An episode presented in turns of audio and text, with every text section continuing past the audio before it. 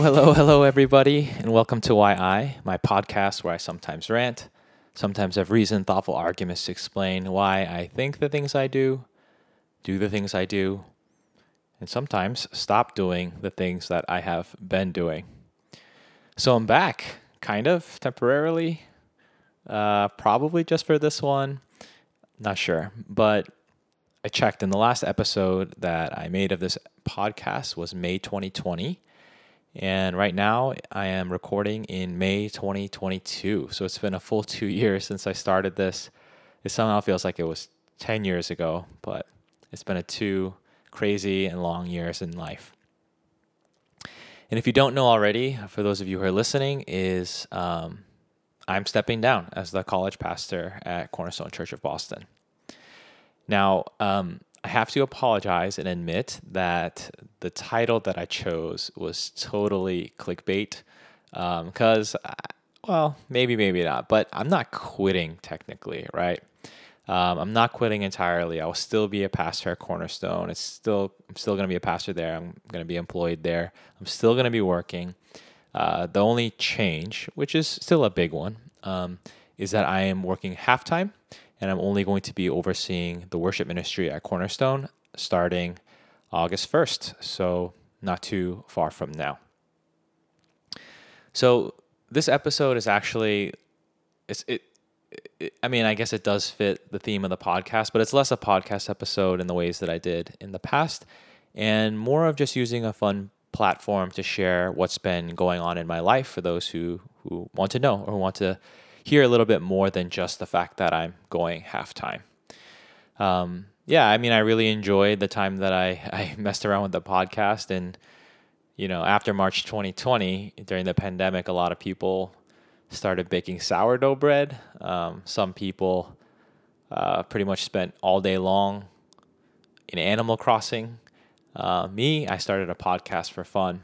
And yeah, as I've been thinking about wanting to share more with people who I haven't been able to sit down and talk with, I thought, hey, why not use the podcast platform to share what's been happening in my life? So here we go. So on May 22nd, 2021, my son Judah was born. And our lives for, were forever changed. Unji and I became first time parents, and we welcomed um, our baby boy into our family. And for many reasons, um, you know, our lives completely changed. Uh, but um, one of the very practical things that we knew was approaching that every parent, for the most part, has to deal with is what are we going to do about childcare? And so, obviously, there's a handful of options. Um, there's daycare, there is family help if you have relatives nearby, grandparents nearby. Uh, some people get nanny, other people do nanny shares, like two kids with one nanny split between families. Um, there are a number of options. We were lucky enough for Judah's first year in life to have his aunt, my older sister, uh, care for him for many hours per week. So my sister would uh, come over many days of the week and um, watch Judah and care for him so that Unji and I could still work full time after both of our uh, paternal leaves ended. And we knew that we had that uh, luxury and that resource for Judah's first year in life.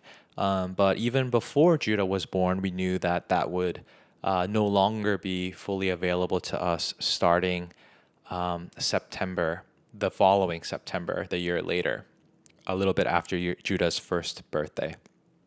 So, um, knowing and expecting that, uh, we had to t- talk about childcare right away. Um, for those of you who are parents, you know that you ha- you have no choice. First of all, because excuse me, there's such a long wait list. Um, anyways, um, and so we knew that we had to prepare.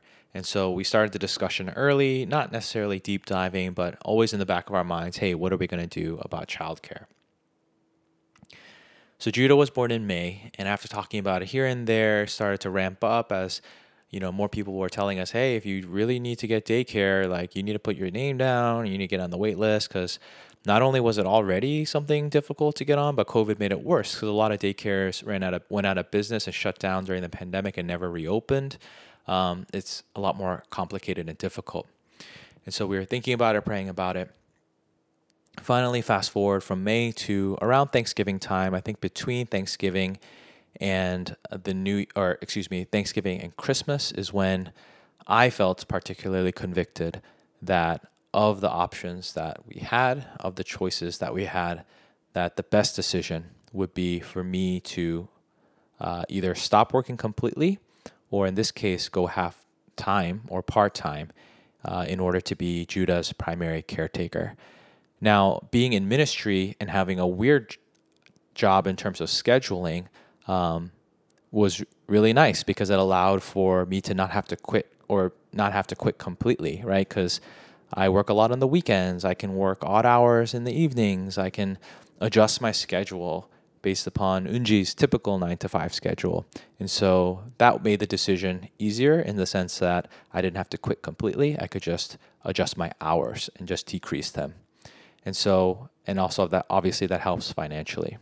But let me share the two reasons why I decided and I felt super convicted hey, I should go half time. I should stop um, uh, being a full time pastor and make my number one priority being a dad, and then my secondary priority being a half time pastor at Cornerstone. So, two reasons. Reason one is my wife, Unji. So Unji and I started dating when we were in college, and not long after I graduated, I was a senior when we started dating, and I graduated and went straight into seminary. And as soon as we were in dating relationship, long before we knew we would be engaged and married, um, a number of years later, she has always been 1000 supportive of me and 1000% behind me in my career calling, my career pursuit, and all the decisions behind that.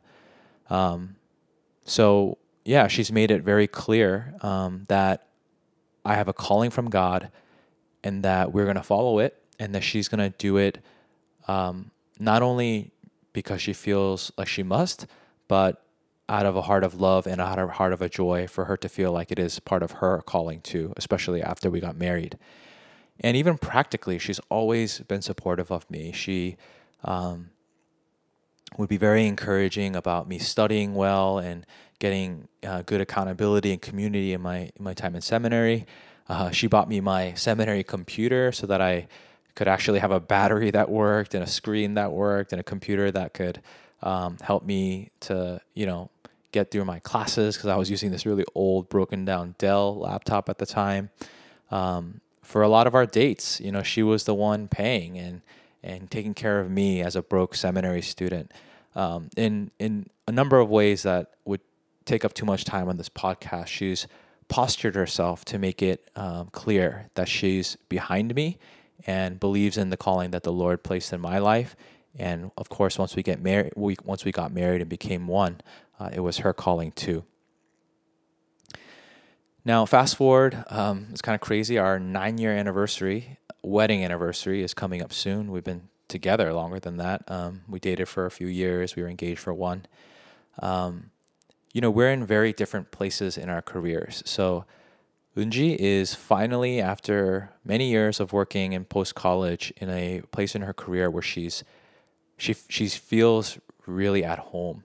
She's in a field where she is growing, where she's hungry to grow, where she's wanting to learn, expand her capabilities and skills, her training, uh, where she's wanting to get promoted and move up in her experience and expertise. Um, and is working really hard. And the company she's at is great too because she has a wonderful boss um, she likes the culture and is just doing really well after having had a lot of ups and downs in her career and even some pretty low lows. Um, but she's in a wonderful place today. Me, for many years, all praise to God. Um, I've been so comfortable, so happy, so satisfied with my role and my job and my place as a pastor and as a brother at Cornerstone Church. Um, it's crazy to think how the shelf life for pastors in ministry at a specific job in a specific church is so short. Um, but I started working at Cornerstone 10 years ago um, in 2012, and it's been such an amazing journey. A lot of times people will ask me like, "Hey, so what's the next thing for you? You know, do you want to plant a church? Do you want to be a lead pastor? Do you want to oversee a different type of ministry? Um, how long do you see yourself at Cornerstone?" And for many years, my answer has been exactly the same: that um, if God, you know, chooses to take like tell us to take a turn and to do something else, then I'll obviously listen and obey. But right now, I have no desire to do anything but what I'm doing. I'm so happy and content. Um, and I don't have any pride wrapped up in being a lead pastor, certainly. Um, I could never be a lead pastor as in my whole career and retire and be very happy and satisfied. I just want to be faithful with what God puts in front of me on the day to day. And so Unji's in this place where she's uh, really ambitious and growing, and I'm in a place where I'm just so comfortable and happy. So it really wouldn't have made sense for Unji to stop um, and go half time or quit her job uh, while she's in this mode. And for me, I felt like I have so much, I had so much freedom and joy to be able to decrease my hours so that we could finally, after many years, change spots. That in return, as you know, my goal is even a fraction of the way that she has loved me and supported me and behind me. Like, I want to return that. I want to do that in return. I want to be in that position um, I want her to feel empowered and that this calling that the Lord has placed in her and her vocational pursuits is the priority for our family. And that she has a spouse, a husband who is 1 million percent behind her.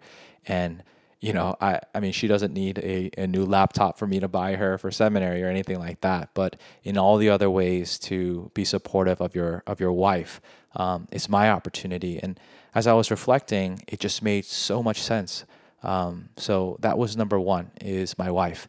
She popped into my mind, and around Thanksgiving time, it just made it so easy for me to say, for Judah's childcare next year, um, let me decrease my hours so and be his primary caretaker. So that's the reason one of why I'm quitting my dream job. Reason number two is my son. So reason number one is Unji. Reason number two is Judah. So this is going to be a little bit more potentially, I don't know, hopefully not triggering for some of some people who may listen. Um, but he's a PK, and unfortunately, the reality is we know that far too often PKs have had a difficult life, a dip- difficult upbringing. Um, far too often PKs have been wounded uh, because of either their mom or their dad's job uh, in ministry. Uh, far too often, they feel that their upbringing was full of a lot of neglect and, and pain. Now, why does that happen so often? Um, is it because, you know, all pastors are terrible fathers? Of course not. Um, but, and, you know, I'm not going to feign expertise here as if I know why that happens for every family. And of course, there's variance. But if there was a overarching theme that you could um, that you, it would be safe to say is the real or the case for many families is that pastors have not created they have not or their churches have not let them one or the other create healthy boundaries in their careers. They get lost in the busyness and the grind. Pastoral ministry is very demanding. It is very draining. And it asks so much of you in terms of your emotions your emotional energy, your physical energy, your spiritual mental energy, and your time and your bodily presence. So you're often leaving the house and not home and out and about and constantly driving from one thing to the next.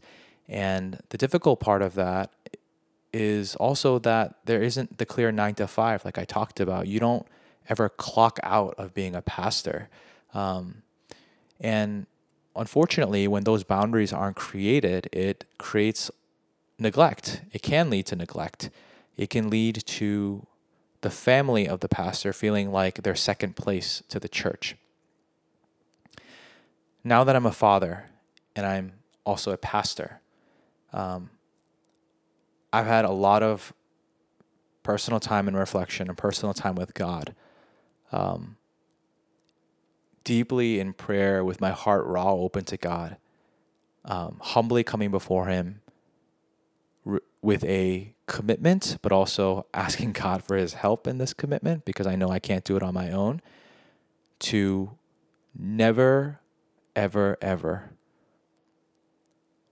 let my family feel like they're second place to my ministry. I never want there to be a second in Unji's life or Judah's life where they feel like they're second place, where they feel like I've neglected them, where I've poured my heart and my allegiance to my ministry above my family. And so, as this conviction has been growing, I realize and I've learned that this doesn't start, this cannot start when Judah is in elementary school or a teenager or in college. It has to start now, as soon as I had a baby. And so, point two is I'm quitting my dream job because of my son. But in some ways, it's actually kind of maybe point A and point B, or really point two is maybe for me, and not as in for me as a blessing for me, but as training, as as accountability, as put your money where your mouth is, as commitment and resolve and obedience to God for me is kind of point two. And the reason why I say that is because Judah may never know that this happened. He obviously doesn't know it right now. If we tell him when he's little, he may not remember. I could totally be a full time pastor again. A lot of people have been asking me if this is permanent. Maybe, but definitely maybe not.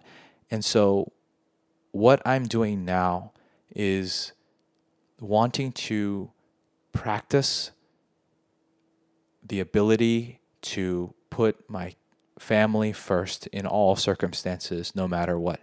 To not be sucked into the grind of pastoral ministry, to not feel guilty about, oh, but what does this do for the church? Not be bound with all the chains and the emotional ones that happen when you're a pastor. And I can talk all I want about, oh, like PK's feeling neglected is is you know is so horrible and I can't believe they do that. But the reality is that I'm capable of doing that too, um, unless I put in the proper boundaries and train my heart today. And so I've told people, is it likely that I will be a full time pastor again before Judah will like have memory? Like, you know, none of us remember as adults like what we were doing when we were two years old, three year old, three years old, right? personally, my you know, I have memory starting from kindergarten, like around five years old and on, and I think it's very possible and likely. So, really, it's for my son, but the work is in me. I want to be the best father I can be in displaying Christ Jesus' love to my baby boy Judah. And I want, not that I'm not going to change the world, I'm not going to change culture, but at least in my family, this idea that PKs are neglected and hurt and their dads are never around and things like that. Um, I'm praying, Lord, let that never be said of us. Let that never be said of me. And so that's why I'm quitting my dream job. Now, again, for the clickbait thing, I'm not quitting church, but the reason why, but there is a, um, a non clickbait side of that title because college ministry absolutely was a dream. I have had the most amazing life experiences and college ministry for me has not just been a one of the best parts of my career, it's legitimately been one of the best parts of my life. I have been privileged to walk alongside, serve with, um, be trusted with real deep life um, pains to the greatest of life's joys, um, invited into people's lives who are just so wonderful. Like, I have been spoiled rotten with the people that God has blessed me with. I have officiated weddings for students. I have, or, or you know, former students. I have served with amazing men and women who have been my best teammates and who sharpened me. I have received so much prayer and love and from everybody in the ministry, even though I felt like my job was to love them. But they, like, I feel they did more for me than I did in return. I've had so much laughter and fun and experiences. It's just been just so incredible in so many ways. And so, yeah, like the quitting part was clickbait, but the dream job part was not. And so, if you had any role in college ministry in my life at Cornerstone. I just want to say thank you. And while I am stepping down and I feel um, sadness, um, I know how much I'm going to miss it. It's, it's really hard for me to walk away. Uh, far more than sadness, I feel so blessed and so fortunate to have had the special years that I had. And lastly, I just want to close with um, something that I do want people to know who who care about me is um, I am nervous because stay at home parent life is very difficult. I am not at all dumb enough to think that I'm going to conquer this and be so great at it. It's going to be hard. Um, and I, like I just mentioned, I am sad. I have a lot of sadness and leaving college ministry behind. Um, so I have a lot of mixture of emotions, including difficult and negative ones. But one thing that I do want to share is at the same time, I feel so much certainty 100% certainty. The, this heart and this thought, this conviction came in again uh, between Thanksgiving and Christmas, and I, and eventually, not that long after, as we were praying and thinking about it, um, early January, like right after the new year, I felt one of the most, mo- like one of the strongest moments of certainty in my life that I knew this was from God. This is what He wants for me and for my family. And so yeah, I'm scared, I'm nervous, I'm excited, I'm sad, it's bittersweet, etc., etc. But I feel so dang certain. And so I'm so excited for what's to come. And I know that certainty and assurance comes is so important because if God is our shepherd and he leads us and we are certain about the place that he is calling us, then that's absolutely the best place we could possibly go. And so I want to let you know that's what's going on in my life. And I also want to say I hope that's something that can go on for you. Uh, that wherever God is leading you in your life, that with prayer and openness, that you lay your heart before Him and trust that He's a good, good shepherd and He's going to lead you in your life.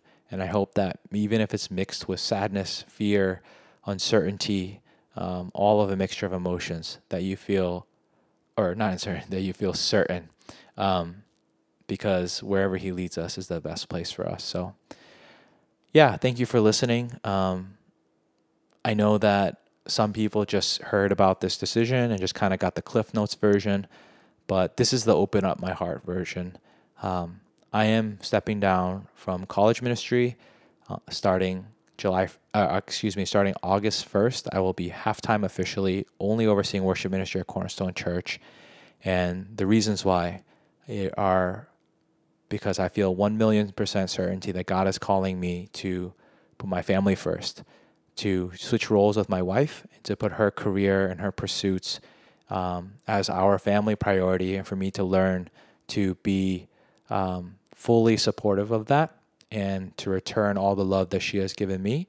And number two, for my son to grow up with a present, loving, engaged, um, yeah, just godly father I want him to have the best father that he could possibly could, not by my strength, but by God's and the Holy Spirit's help um, to grow me into a father who can resemble uh, the Heavenly Father in His love.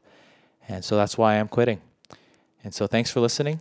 Um, if any of you are interested in talking more, um, I'd love to. So whether you're far away and we have to Zoom or FaceTime, or whether you're here in Boston and we can grab a coffee or a meal, I'd love to do that with all of you. So thanks for listening to another episode of Why I. Bye.